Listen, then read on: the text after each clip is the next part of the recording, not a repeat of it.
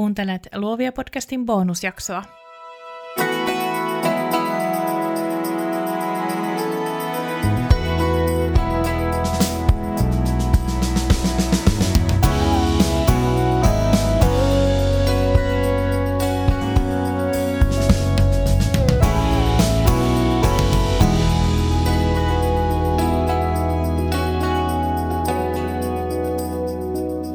Tässä jaksossa tapaat Renne Luhtalan, jonka elämä on yksi iso kuviksen tunti. Renen kanssa pohditaan yrittäjäksi ajautumista, yritystoiminnan lakkauttamista, opiskelemaan lähtemistä ja yrittäjäksi palaamista. Rene on estetiikan esitaistelija, joka ei vain yksinkertaisesti pysty julkaisemaan rumaa Instagram-postausta.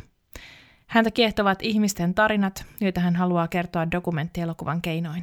Jaksossa keskustelemme niin nuoruudesta kuin koulutuksen merkityksestä, henkilöbrändäyksestä, suunnanmuutoksista. Nyt jaksoon.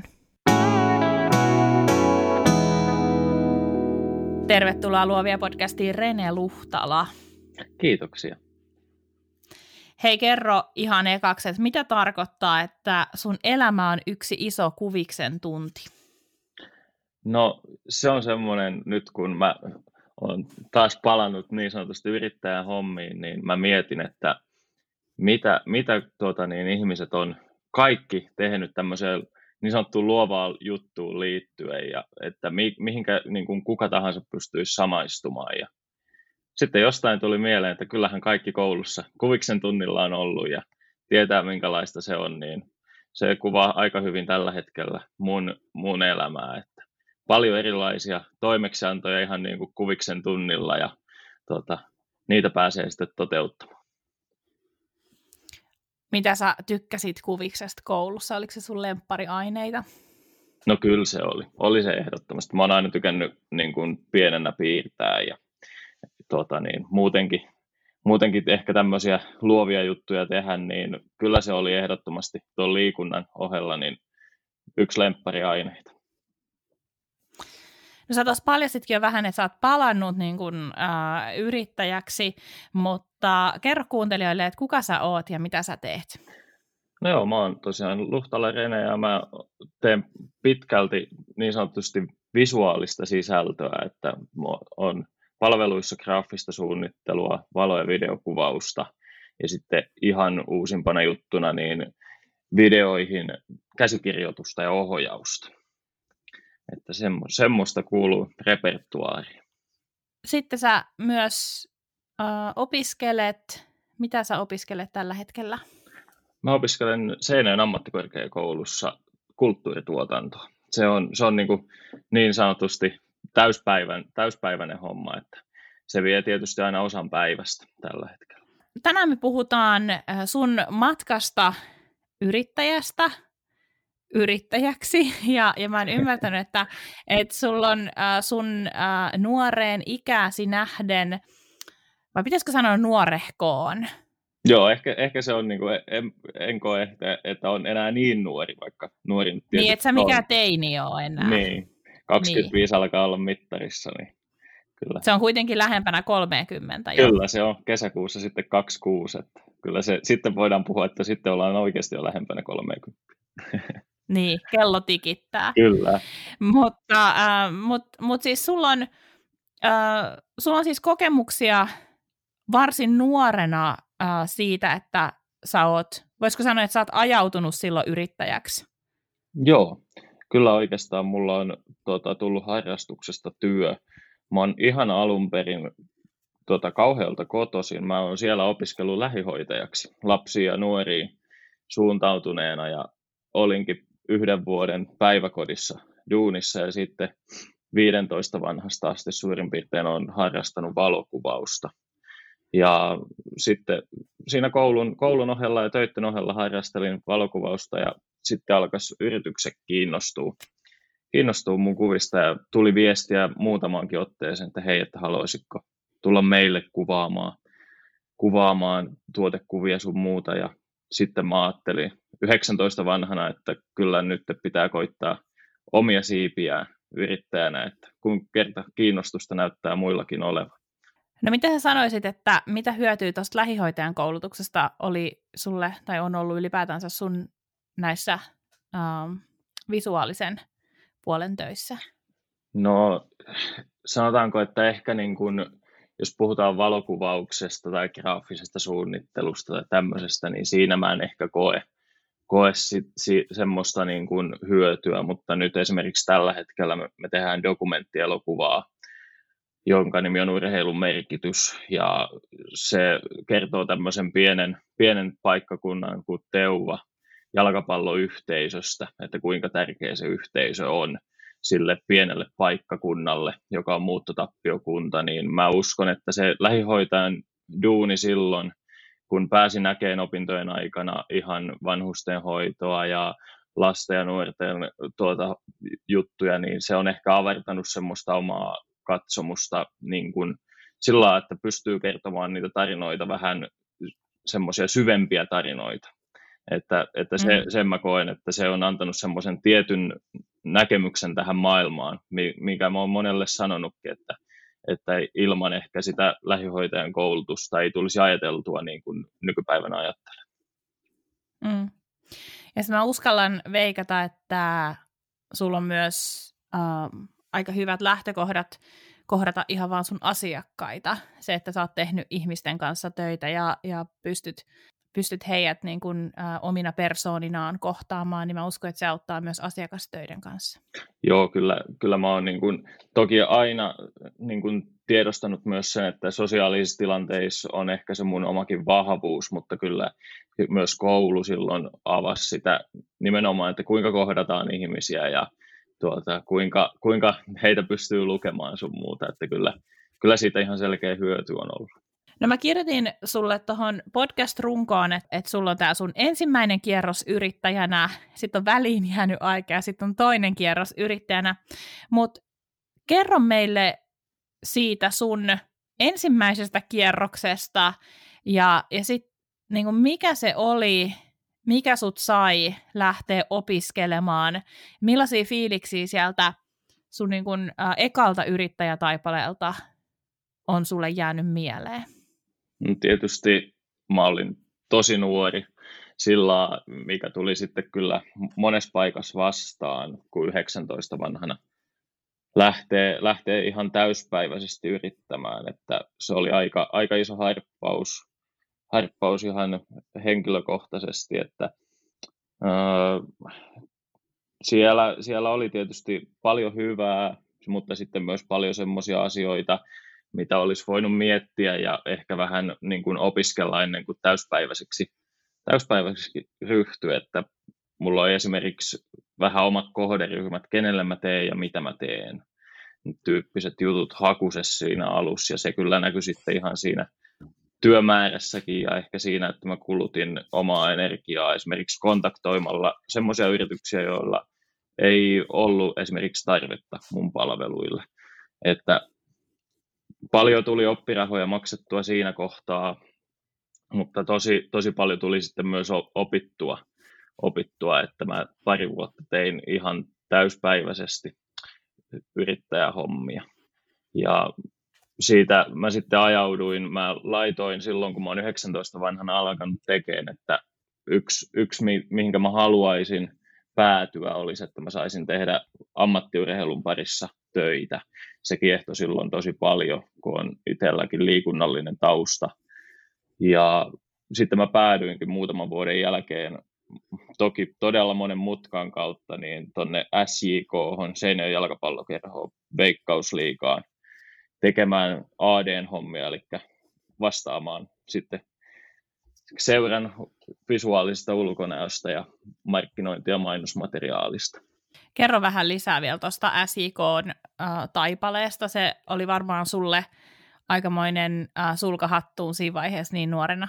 Joo, siis kyllä täytyy sanoa, että se tuli niin kuin paljon nopeampaa, mitä mä ajattelin, että mä pääsisin mihinkään noin isoon organisaatioon – töihin, että se oli todella opettavainen paikka. Siinä pääsi näkemään niin kuin heti sen, että oikeastaan mä sanoisin, että Suomessa nyt on ehkä niin kuin jääkiekko enää sitten toimin, tuota toimintaa isompaa, jos puhutaan ihan urheilupiireistä.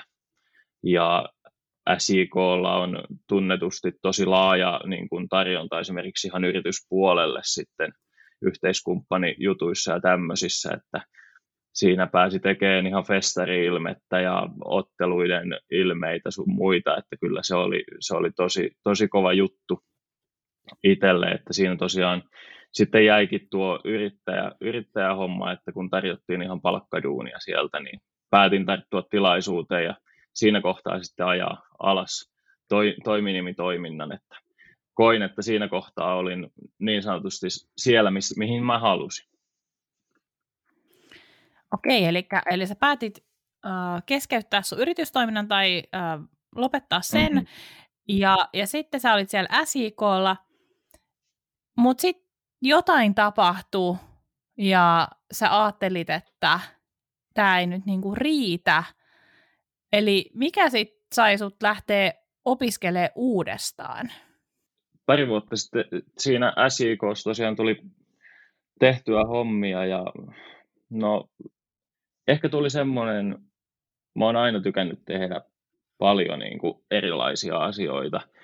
Ja siellä kuitenkin loppuviimeksi tosi paljon se pyörii sen saman jutun ympärillä. Ja ehkä ko- koin jotenkin, että kun mä oon täysin itse oppinut niin kuin tähän, tähän hommaan, kaikki, ka- kaikki on jostain YouTubesta tai muualta verkkokursseista opittua, että ehkä niin kuin haluaisi vielä katsoa, että mihinkä sitä riittäisi oma, oma ammattitaito ja pystyisikö sitä vielä kehittämään, koska mä oon ainakin kokenut, että tämmöisellä alalla, mitä nyt tässä touhaa, niin ettei ole koskaan valmis.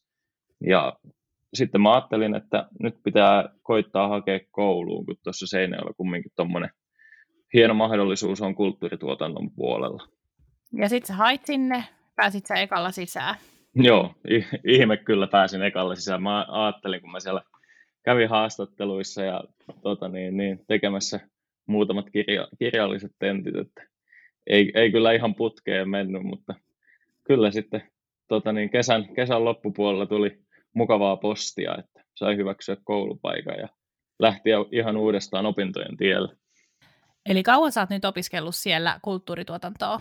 Öö, nyt on toinen vuosi, eli puolitoista vuotta suurin piirtein on nyt oltu koulussa. Ja sulla on vielä pari vuotta joo, jäljellä. Niin... Et, joo, ne, joo. Neljä, neljä vuoden koulu on, että pari vuotta suur, vähän alle.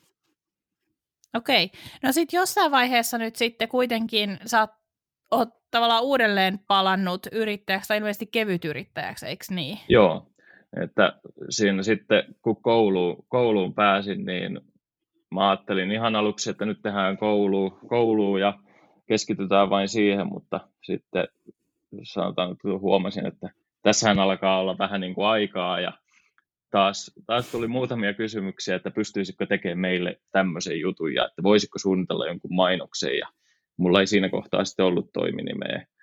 Niin mä joudun kieltäytyynkin muutamalle yritykselle ja sanoin, että hei, että nyt valitettavasti en, en pysty lähteä tekemään, että mulla ei ole enää toimintaa, mutta sitten mä sitä hetken aikaa siinä mietiskelin, että, että mitäs mä siinä häviän, että kun mä tähän koulun oheen pistän uudestaan toiminimen pystyyn ja pääsen, pääsen tekemään taas omia juttuja.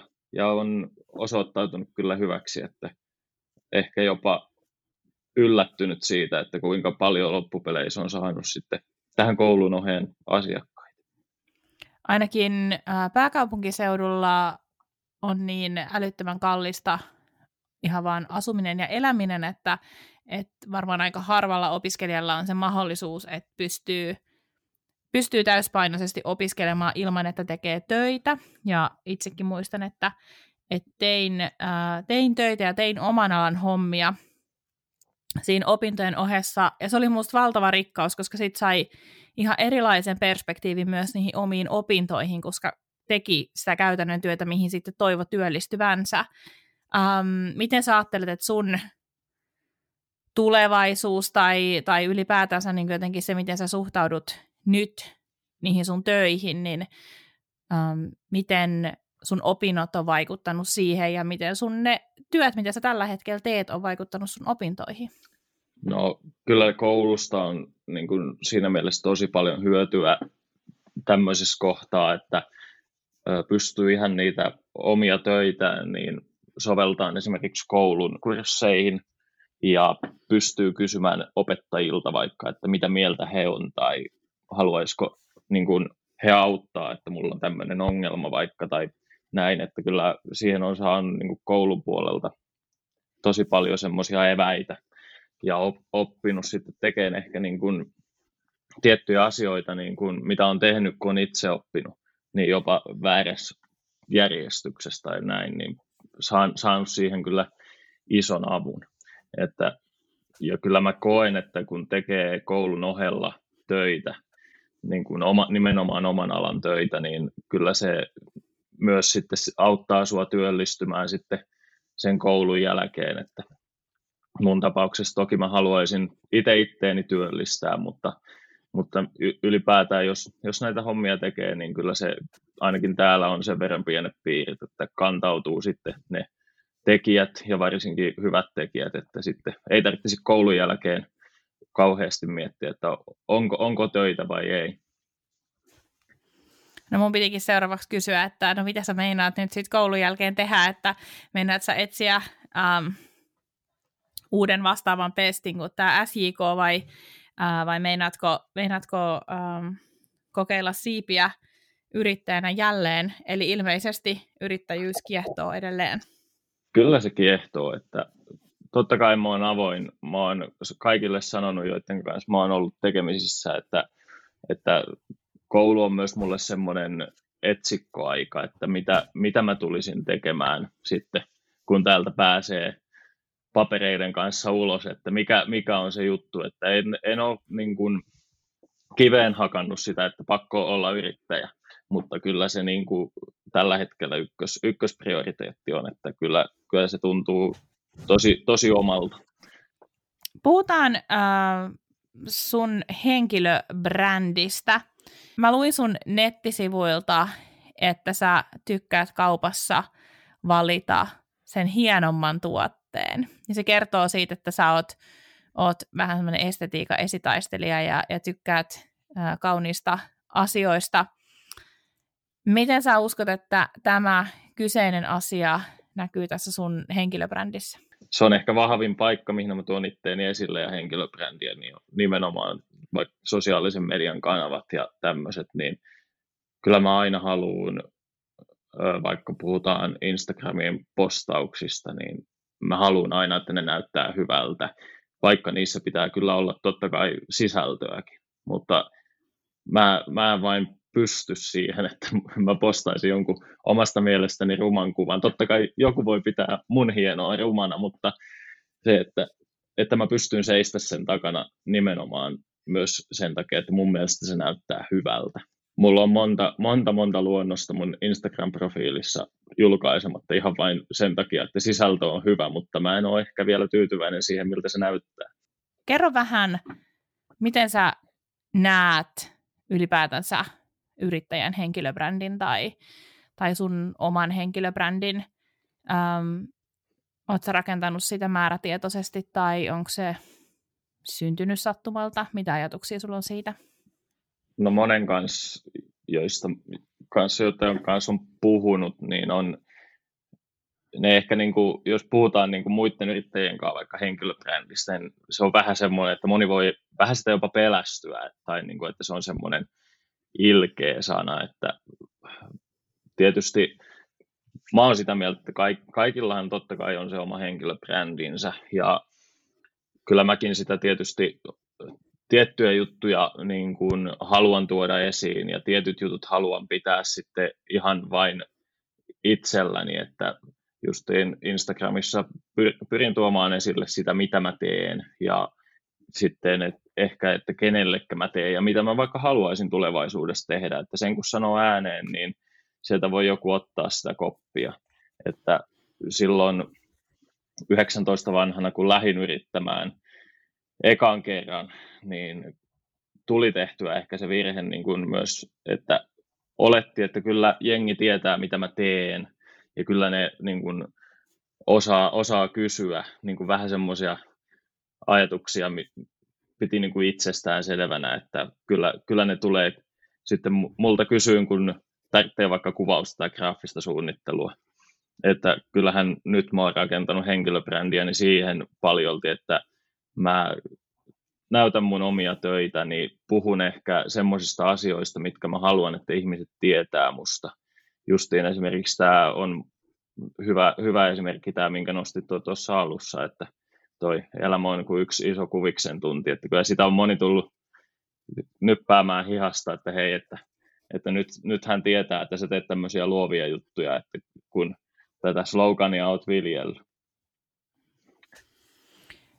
Eli sä sanoisit, että, että sulla on ehkä nyt ollut määrätietoisempaa tämä henkilöbrändin rakennus kuin mitä silloin 19-vuotiaana? On, on ollut niin kuin paljonkin, että, että silloin toki siinä oli myös semmoista, sanotaanko, että nuoren miehen painetta, painetta siihen asiaan, että ei ehkä jopa uskaltanut olla niin paljon oma itteensä vaikka siellä somessa tai missä tahansa kuin mitä nyt uskaltaa, että kyllä kuitenkin mun mielestä se henkilöbrändi rakentuu siihen, että sä oot oikeasti oma itsesi, etkä yritä niin kuin esittää tai peitellä, että kyllä se niin kuin jossain kohtaa sitten näkyy läpi, että, että silloin 19-vuotiaana mä en ehkä niin kuin us, uskaltanut tuoda niitä kaikkia asioita esille tai sanoa vaikka sitä, sitä mitä mä haluan tulevaisuudessa tehdä.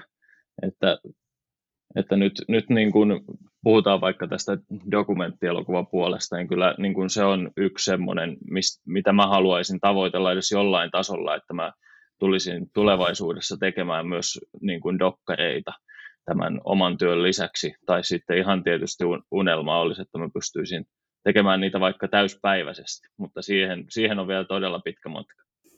Ja sanoit tuossa, että, että pitää olla niin kuin mahdollisimman paljon oma itsensä ja että se kyllä niin kuin huomataan, jos ei ole. Niin mitä sä ajattelet, että kuinka paljon sä jätät näyttämättä? Koska tämä on semmoinen kysymys, joka niin kuin paljon mun omissa sparrauksissa toistuu ja, ja paljon niin kuin pohditaan sitä sparrattavien kanssa, että et, et, kun ihminen on, tai osa ihmisistä on yksityisempiä kuin osa, niin, uh, ja mä itse ajattelen niin, että et, et siis tietenkään kaikkea, että pitää näyttää vaan sen verran, mikä tuntuu hyvältä, mutta miten sä itse oot niin kuin ratkaissut tämän asian, että Uh, mä en enää muista, miten, miten mä aloitin tämän kysymyksen, mutta miten sä oot ratkaissut tämän asian, että, että mit, miten niin kun sä rajaat sitä, mitä sä näytät sun omasta elämästä, jotta se pysyy ikään kuin sille sun henkilöbrändille uskollisena? Mä oon itse miettinyt sitä niin, että sen kautta, että kun sä meet vaikka asiakkaan luo, niin mitä sä haluat, että se asiakas tietää susta. Että e, esimerkiksi vaikka mä oon tosi sosiaalinen ja näin, niin kyllä mä haluan pitää esimerkiksi niin, että en mä ihan kauheasti vaikka mun perheestä postaa Instagramiin tai että mä haluan pitää sen mun perheen sillä lailla niin kuin yksityisen. Totta kai en, en mä halua heitä piilotella, mutta se, että en mä tuo ihan kaikkia lähimpiä perhe, perheasioita esiin, että, että mä oon puhunut esimerkiksi sitten paljon niin kuin justin näistä Instagramissa vaikka laitan dokumenttielokuvasuosituksia, mikä on herättänyt vaikka mun seuraajien kanssa paljonkin niin kuin kanssakäymistä. Ja, tai sitten mä puhun aika paljon vaikka suomalaista hip-hop-musiikista ja rapista, mikä on sitten semmoinen itse aina ollut lähellä. Niin ehkä mä ajattelen sen niin, että, että sitten kun mä menen sinne asiakkaalle, niin sillä olisi vaikka helpompi, että hän kokee tietävänsä tiettyjä asioita musta, mistä mä vaikka pidän. Näet, monesti ollaan puhuttu vaikka justiin, kun mä oon mennyt vaikka kuvauskeikalle, niin vaikka he on katsonut mun profiilia somessa, niin sitten on, se keskustelu on automaattisesti ajautunut vaikka niin kuin dokumenttielokuviin. Että, että, ja tietysti niin kuin, jos puhuu omista arvoistaan tai että niin kuin mäkin pyrin olemaan hyvin positiivinen somessa, että en mäkään niin kuin tietyllä tavalla halua mitään kiiltokuvaa ylläpitää, mutta se, että en mä ehkä niin kuin postaa ihan aina niin kuin semmoista, jos mulla on huono päivä. Että ehkä enemmän niin kuin mietin sitä justiin, että mitä mä haluaisin itse tietää vaikka jos mä olisin siinä asiakkaan paikalla, niin se, että mua ehkä helpottaisi paljon, että mä tietäisin semmoisia niin kuin pieniä iskuja siitä ihmisestä, että mi, mi, mitä mä voin vaikka sitä hänen kanssaan keskustella tai näin. Joo, ja, ja siis toi positiivisuus on jännä juttu. Mä just viime vuonna äh, jotenkin tein semmoisen havainnon, siis itsestäni sosiaalisen median niin kuin käyttäjänä. Mä huomasin, että mä en enää siedä kauhean hyvin sellaisia sisältöjä, joissa osoitellaan sormella, no ähm, ei välttämättä ihmisiäkään, mutta et, et ikään kuin aina käännetään se vastuu johonkin toiseen. Et aina niin kuin mietitään, että mulla on asiat huonosti, koska tämä tämä joku asia X on tämmöinen, tai tämä asia, tai tämä henkilö Y ei ole hoitanut omia hommiaan. Hmm. Um, ja, ja mulla jotenkin niinku, se, se niinku tuli ihan täysin, että mä en vaan enää jaksa tuommoista negatiivisuutta. Tai sitten se, että, että, että jos se oma henkilöbrändi pohjautuu sille, että arvioidaan ja arvostellaan muiden tekemistä. Tietysti vielä niin kuin Suomi, pieni maa, niin mä muistan vaan miettineeni äh, siinä tunnekuohussa niin kuin oikeasti ärsytti tällaiset sisällöt, niin mä muistan vaan miettineeni sitä, että miten niin kuin kellään on varaa tällaiseen. Että miten, niin kuin, että eihän se, että jotenkin se, ei, ei, niin kuin, ei saa olla kiiltokuva, ei saa olla liioteltu, ei saa olla liian semmoinen epäaito ja, ja pinnallinen niin kuin siinä omassa positiivisuudessaan, mutta, mutta mä huomasin, että se olikin tosi luotaan työntävää mulle, kun mä olin kerran kiinnittänyt huomioni siihen, että, että jonkun tavallaan se sisältö lähtee siitä, että arvostellaan sitä, miten joku muu on tehnyt asiat, tai aina niin kuin siitä semmoisesta, ähm, tai us, ei saa sanoa aina, mutta usein sellaisesta vinkkelistä, että mm, itsellä, itse epäonnistuu tai oma yritystoiminta epäonnistuu, kun joku toinen tekee jotain. Saatko kiittää Joo, ajatuksesta? Sa- saan, ja siis äh, niin kuin mun mielestä paras, paras niin kuin, mitä, mitä voi saada, niin kuin puhutaan siitä, että jos haluaa pitää niin kuin omia arvojaan esillä tai niin kuin nimenomaan, että ei vaikka syyttele siellä muita tai näin, niin itse sain tässä muutama viikko takaperin siis kontaktoinnin, joka asiakas laittoi muhun viest, mulle viestiä, että hei, että, että me haluttaisiin ottaa sulta tällainen palvelu, että ollaan katsottu sun profiilia ja että sä vaikutat tosi hyvältä tyypiltä ja että sulla on, sun tyylisuunta on oikea niin kuin heidän yritystään kohta. Niin kyllä se, niin kuin, se tuo itselle sen niin kuin hyvän, hyvän fiiliksen, että, että jotain on tehnyt oikein, että mun profiilista he voi päätellä, että mä oon niin kuin nimenomaan ihmisenä sellainen, että he haluaa mut sinne. Eli niin kuin mä oon sanonut, että mun mielestä kaikista paras juttu on se, että jos se asiakas kokee saavansa myös lisäarvoa yritykseen muutenkin kuin vain vaikka ne mun kuvat tai niin kuin logot tai muut palvelut, mitä mä teen heille. Että he voi niin kuin, että, se, että mä, mä tuon niin kuin heille lisäarvoa, että he voi niin kuin sanoa ylpeästi, että he on ottanut vaikka multa ne palvelut. Eikä sillä että no se nyt on vaikka mainostoimistolta X, että no ne nyt teki tämmöiset, vaan silleen, että he voisivat ylpeästi todeta, että hei, että me otettiin tämä täältä. Joo, ja siinä varmaan tulee myös asiakkaalla silloin sellainen fiilis, että nyt me ollaan oikeasti investoitu näihin juttuihin, kun me ollaan valittu se tekijä. Ää, tästä mun on ää, pakko siirtyä kysymään sulta erottautumisesta. Sä puhuit ää, hiphopista, suomiräpistä ja noista dokkareista, mutta äm, ne on selvästi semmoisia erottautumistekijöitä. Mitä muita erottautumistekijöitä sä näet sun omassa työssä tai sun henkilöbrändissä? No tietysti tähän mennessä on niin kuin, se on ollut semmoinen tietty valttikortti, että mä oon ollut nuori tai oon nuori, niin se, se niin kuin, tietysti se on myös aiheuttanut omat, omat ongelmansa, että nyt siitä alkaa pikkuhiljaa päästä, mutta silloin esimerkiksi kun mä 19-vuotiaana aloitin, niin mä joudun kauheasti ehkä jopa todistelemaan, että mä oon ammattitaitoinen, tai mä niin kuin painin kauheasti niiden asioiden kanssa, että, että joku, joku yritti sanoa mulle, että no hei, sä oot nuori, sä tarvitset työnäytteitä, että tee meille ilmaiseksi. Vaan että mun piti ehkä niin kuin pitää siitä ammattiylpeydestänikin kiinni, että hei, että mä teen tätä oikeasti työkseni, että mä, niin kuin, en mä pelkästään elä sillä, että mä teen työnäytteitä. Et, että, mutta kuitenkin niin kuin se, se on niin kuin ollut enemmän positiivinen asia se nuori, nuori yrittäjä, että niin kuin moni yritys on kokenut ehkä mun kautta myös niin kuin saavansa uusia näkökulmia, kun he on ottanut nuoren, nuoren yrittäjän palveluita, että kyllä se on ollut mulle semmoinen tällä hetkellä niin kuin erottautumistekijä, niin kuin yksi isoista.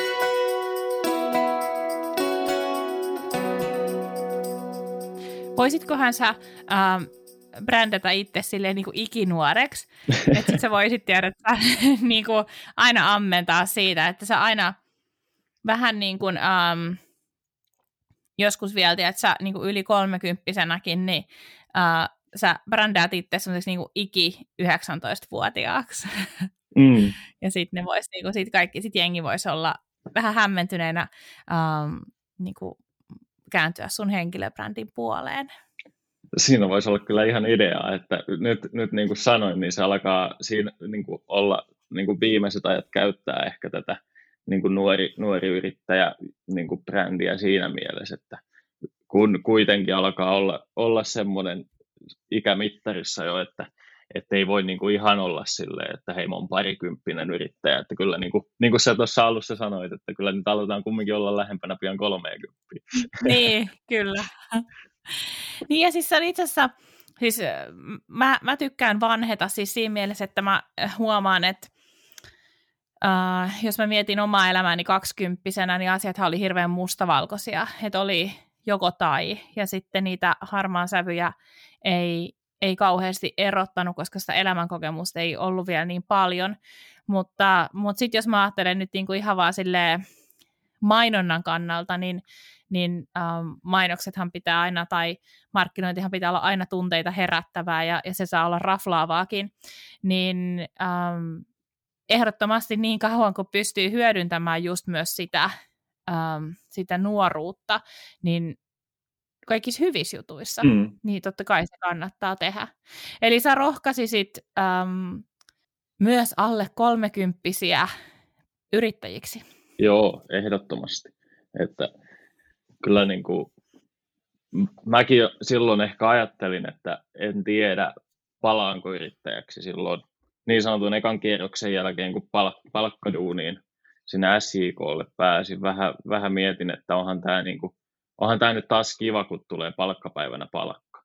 Mutta sitten toisaalta taas niin kuin nyt, niin kyllä se vain niin kuin houkuttaa tämä yrittäjyys. Ihan vain senkin takia, että ihan oikeasti pääsee tekemään elämästään sen näköistä kuin haluaa. Että ehkä vähän itsekäskin ajatus tietysti, mutta, mutta to, toisaalta mä, niin kuin, mä nautin siitä, että mä pääsen tekemään tosi paljon erilaisia juttuja ja että mä en oikeastaan vielä tiedä, että mitä mä teen vaikka puolen vuoden päästä. Joku jutut on tietysti niin kuin kalenterissa, mutta sitten voi tapahtua jotain ihan, ihan uusia juttuja. Onko sulla jotain semmoisia selkeitä linjoja, mihin suuntaan sä haluat lähteä kehittämään sun yritystoimintaa? Kyllä mulla niin kuin tietty ajatus on esimerkiksi siitä, että öö, jos nyt puhutaan siitä, että mitenkä virheiden kautta tässä on oppinut, niin silloin niin, niin kutsutulla ekalla kierroksella, niin mä yritin tehdä vähän niin kuin kaikille kaikkea. Että mä en niin kuin loppupeleissä ehkä jopa itse niin kuin tiennyt, että mitä kaikkea mä teen. että kun joku vaan, mm. joku vaan tarjosi sulle, että hei, että nyt, nyt kuulen, niin me tarvittaisiin kuvat, ja, mutta me tarvittaisiin myös nettisivut. Niin sitten mä oon silleen, että joo, joo, kyllä onnistuu totuus on se, että kyllä mä osaan niin kuin vähän nettisivuja tehdä, mutta eihän mä niin kuin voi seistä sen takana niin kuin oikeasti, että mä oon niin kuin nettisivujen tekijä tai niin kuin koodaamisesta puhumattakaan, että siinä kohtaa mulla menee niin kuin so, sormet so, tai kä, tuota, niin, niin, peukalla keskelle kämmentä niin sanotusti, että, että nyt te, tällä hetkellä mä haluaisin niin kuin, ö, tarjota niin kuin, niitä mun palveluja ehkä pienemmälle kohderyhmälle, mutta vieläkin parempana. Että, että jos puhutaan niin kuin tästä, mitä mä nyt tarjoan, niin graafista suunnittelua, videovalokuvausta esimerkiksi, niin mä, mun unelmatilanne olisi se, että mulla olisi vaikka viisi, viisi semmoista yritystä, mihinkä mä tekisin ihan niin kuin vaikka tiettyjä päiviä viikosta – ja pystyisin antamaan heille niin kuin sen, oikeasti sen panoksen, että mä pystyn seistä sen työni takana. Että ei ehkä sillä lailla, että mä teen vain niin kuin työn sinne ja työn tänne tyyppisesti, vaan että mulla olisi ne asiakkaat, jotka jakaa mun kanssa samat arvot ja sitten mä tekisin heille, heille niin kuin enemmän ja paremmin. Oliko sinulla silloin aiemmin, kun sanoit, että, että teit vähän niin kuin kaikille kaikkea, niin tunsit sä niinku luissa ja ytimissä sen jotenkin sellaisten toimeksiantojen jälkeen, että no tämä ei nyt niinku ihan mennyt maaliin, tai että tämä asiakas olisi ehkä ollut ennemminkin jonkun toisen asiakas, muuten kuin, että et sit niinku ehkä osaaminen saattoi loppua kesken, mutta, mutta et niinku, tunnistit sä silloin jo jotenkin semmoisen ajatuksen, että, että nyt sä teet niinku vähän liian suurelle yleisölle?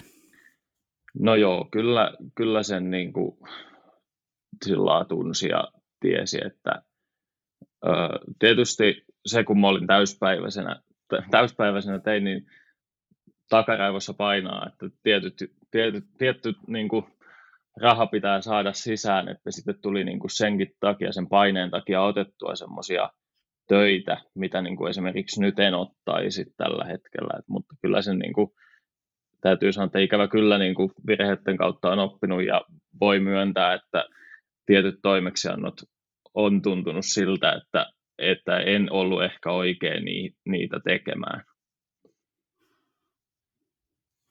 Ja onko ne nyt just sit sellaisia, mitä sä ajattelet, että sä et halua tehdä enää, vai ajattelet sä, että nyt sitten taas sun, ähm, sun osaamisrepertuaari on kasvanut ja nyt sä voisitkin suunnata näille? Vai onko se niin kuin pysynyt tavallaan samana se, se sun ihanteellinen, ihanne asiakas? No, ehkä ei niin kuin sillä lailla ole samana pysynyt, että silloin mä ajattelin niin kuin ehkä sitä, että mitä isompi yritys, sitä enemmän he pystyvät vaikka panostamaan siihen, paljonko he ostaa multa palveluita tai tällä lailla, että mä niin kuin vaikka tuhlasin sitä omaa energiaani siihen, että mä kontaktoin tämmöisiä vaikka teollisuusalan yrityksiä, jo, joilla ei loppupeleissä mm. ole niin kuin oikeasti tarvetta mun palveluille. Että niin kuin mä kulutin semmoiseen aikaan ja mä ajattelin, että olisi tosi hienoa, jos saisi tuommoisen ison yrityksen. Mä en ehkä nähnyt sitä niin kuin semmoista, että, että niin kuin ihan oikeasti, että vaikka kolme kertaa pienempi paikallinen yritys voisi tarvita ja heillä voisi olla oikeasti niin kuin paljon enemmän loppupeleissä vaikka niin kuin halua sijoittaa muuhun kuin se niin kuin iso teollisuusalan yritys. Että kun heillä ei ole pakosta tarvetta niin kuin vaikka tämmöiselle sosiaalisen median markkinoinnille, kun puhutaan kumminkin niin kuin semmoisista isoista kaupoista, jotka hoituu jo niin kuin niillä suhteilla, mitä se yritys on vaikka matkan aikana hankkinut. Että sitten taas pienempi paikallinen liike, niin sehän voi nimenomaan haluta sitten sijoittaa mun, mun palveluihin paljon enemmän, kun heillä on ta- tarve, selkeämpi tarve sille. Että tuota mä en niin kuin ehkä ole nähnyt, nähnyt silloin.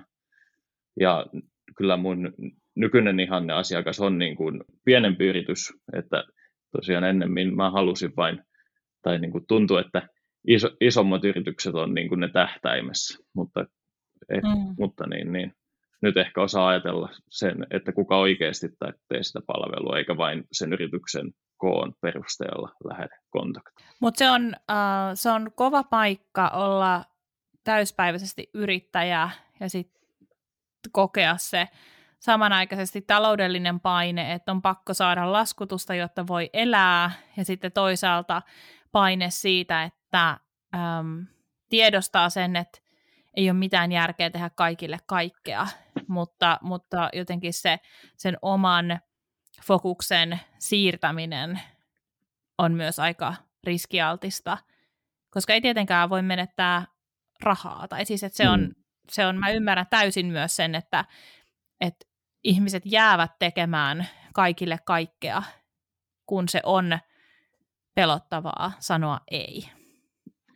Joo, kyllä, kyllä se niin kuin, mutta sitten taas esimerkiksi nyt, kun mä oon rajannut niitä mun palveluita ja on niin kuin viestinyt selkeästi niin kuin oma, omalle kohderyhmälle selkeämmin, niin niin kuin sanoin tuossa aikaisemmin, että mut on jopa yllättänyt se, että kuinka paljon mä oon saanut sitten kontakteja ja niin kuin uusia asiakkaita, että niin kuin mun, mun suuntaan tulee enemmän yhteydenottoja nyt, mitä mulle tuli silloin siellä ekalla kierroksella, kun mä yritin tehdä kaikille kaikkea.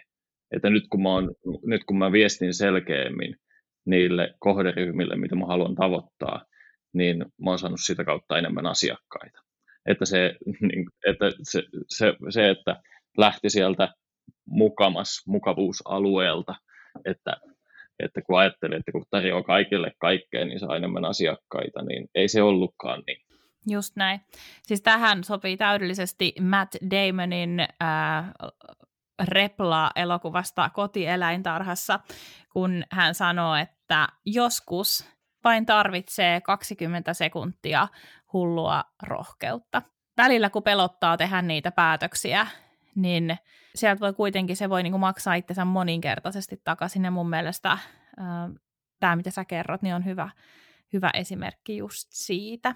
Äh, Rene, mitä sä sanoisit, että mikä olisi nyt niin ihan silleen sun unelmaduuni, siis se, että sä saisit jonkun ähm, jonkun siis niin toimeksiannon tai työpaikan tai mikä tahansa, että mikä se on semmoinen, mihin, mikä on niin ultimaattinen ää, työ, mikä olisi, missä olisi ihan mahtava olla mukana tai olisi mahtava toteuttaa se?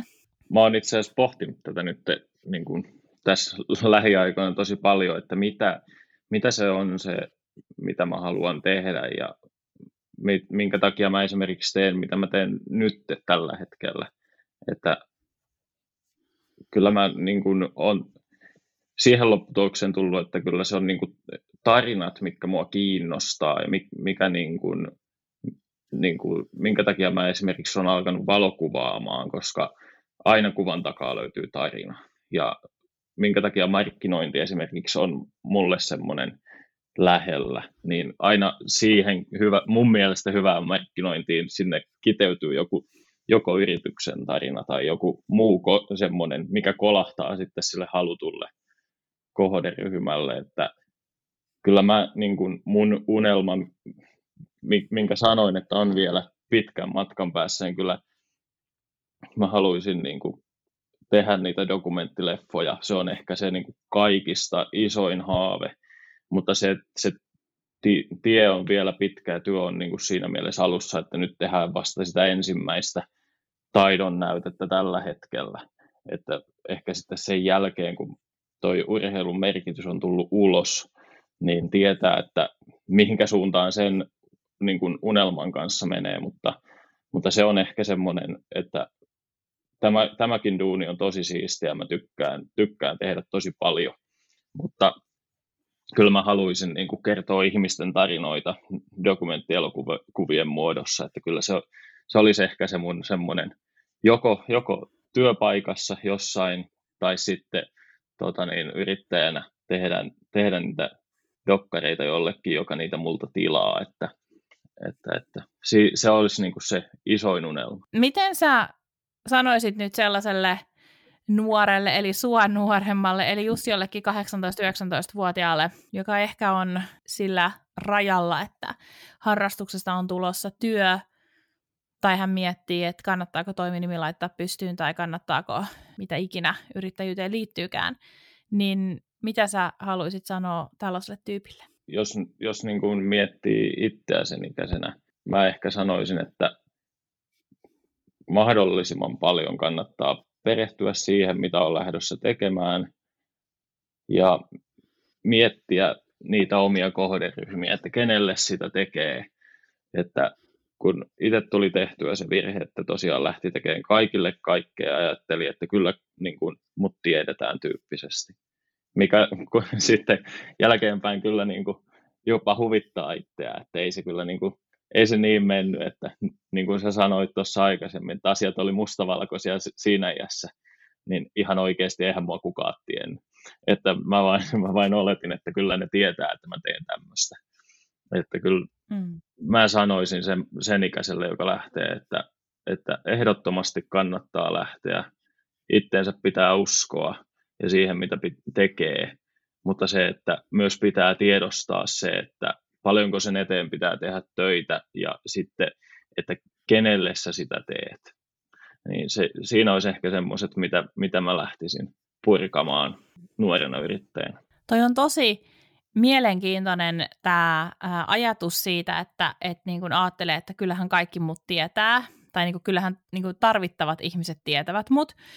Ja, ja siis vaikka mä oon siis perustanut yritykseni, no mitäköhän mä oon ollut, 26 tai jotain sellaista, niin, ää, ja mä en ollut enää mikään niin supernuori, mutta – mä oon kokenut ton saman, tai elänyt läpi ton saman ajanjakson, ja jotenkin mä ajattelen, että mulla se liittyy siihen, että sitä niin intensiivisesti on alussa jotenkin niin, että mä oon nyt yrittäjä ja mä rakennan tätä mun asiakaskuntaa ja sitten kun alkaa saada nimeä ja niitä asiakkaita onkin ihan hirveästi, mutta ei välttämättä vielä kuitenkaan ihan pysty ottaa sitä etäisyyttä siihen omaan yritystoimintaansa. Ja, ja siinä tulee joku semmoinen vauhtisokeus, joku vähän semmoinen, että, että tällaisenahan tämä jatkuu, kunnes sitten huomaakin, että tekee jonkun muutoksen tai alkaa määrätietoisemmin rakentaa sitä omaa brändiään ja tajuukin, että niin, että tässä mun kuplassa nämä tyypit tietää mut, mutta jos mun pitäisi mun yritys pyörittää tällä samalla meiningillä kymmenen vuotta, niin muut loppuisi asiakkaat kesken. Mutta se on tosi jännä, miten mä veikkaan, että aika moni kokee sen saman tietyn semmoisen huuman, kun kalenteri on täynnä ja niitä keikkoja vaan pukkaa. Mutta sitten todellisuus voikin olla ihan toinen. Niinpä.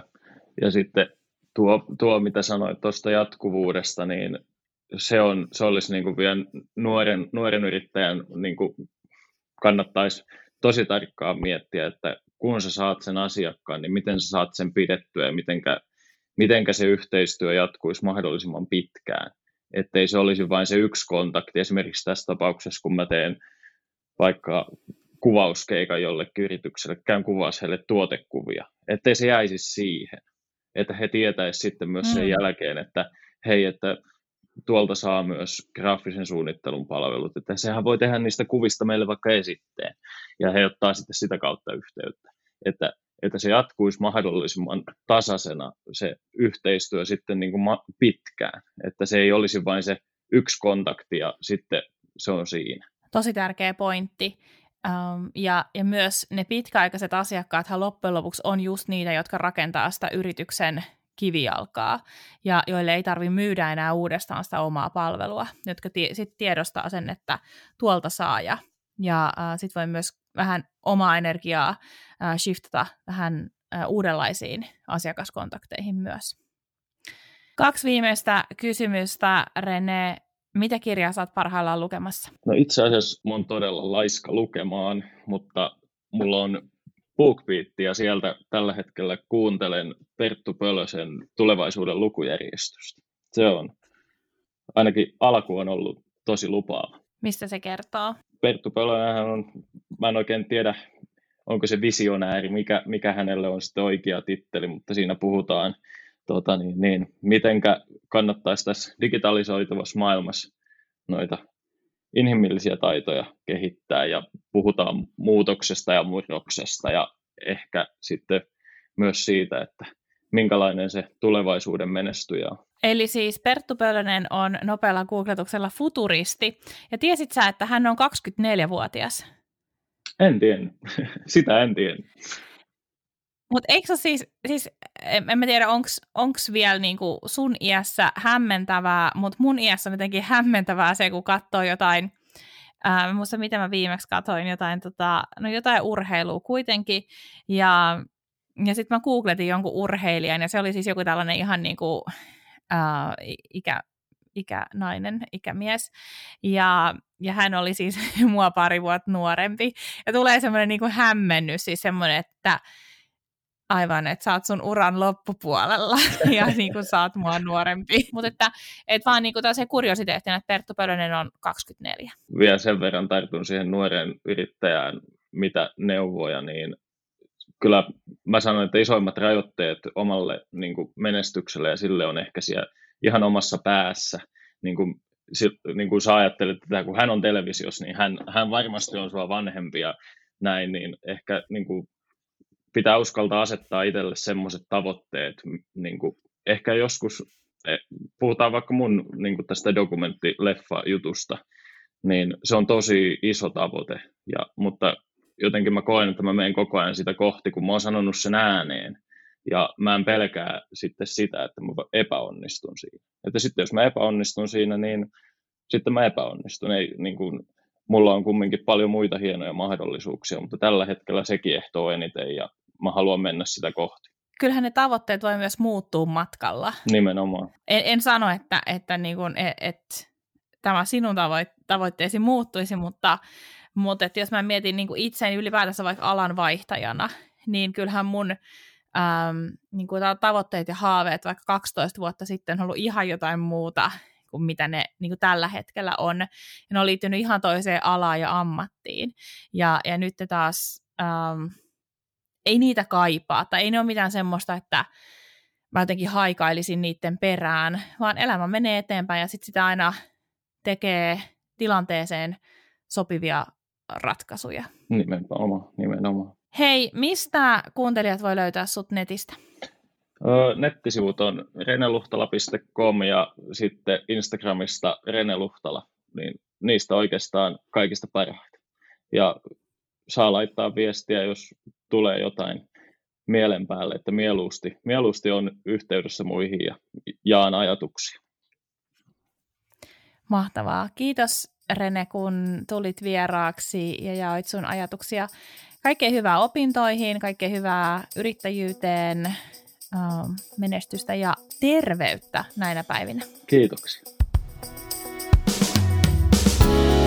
Kiitos, että kuuntelit tämän Luovia podcastin jakson. Luovia on puhetta taiteesta, yrittäjyydestä ja luovuudesta. Minä ja vieraani autamme sinua rakentamaan itsesi näköisen bisneksen, jota haluat vaalia, kasvattaa ja kehittää intohimolla eteenpäin. Mikäli pidit kuulemastasi, jatketaan juttua somessa. Löydät podcastin Instagramista at luoviapodcast ja minut tililtä Noni Annette. Liity myös Facebook-ryhmäämme Luovia podcast Jälkihöyryt. Tosi faneille on tarjolla Luovia verkosto, jonka kautta pääset verkostoitumaan, osallistumaan miitteihin ja saat satunnaisesti lisämatskua minulta.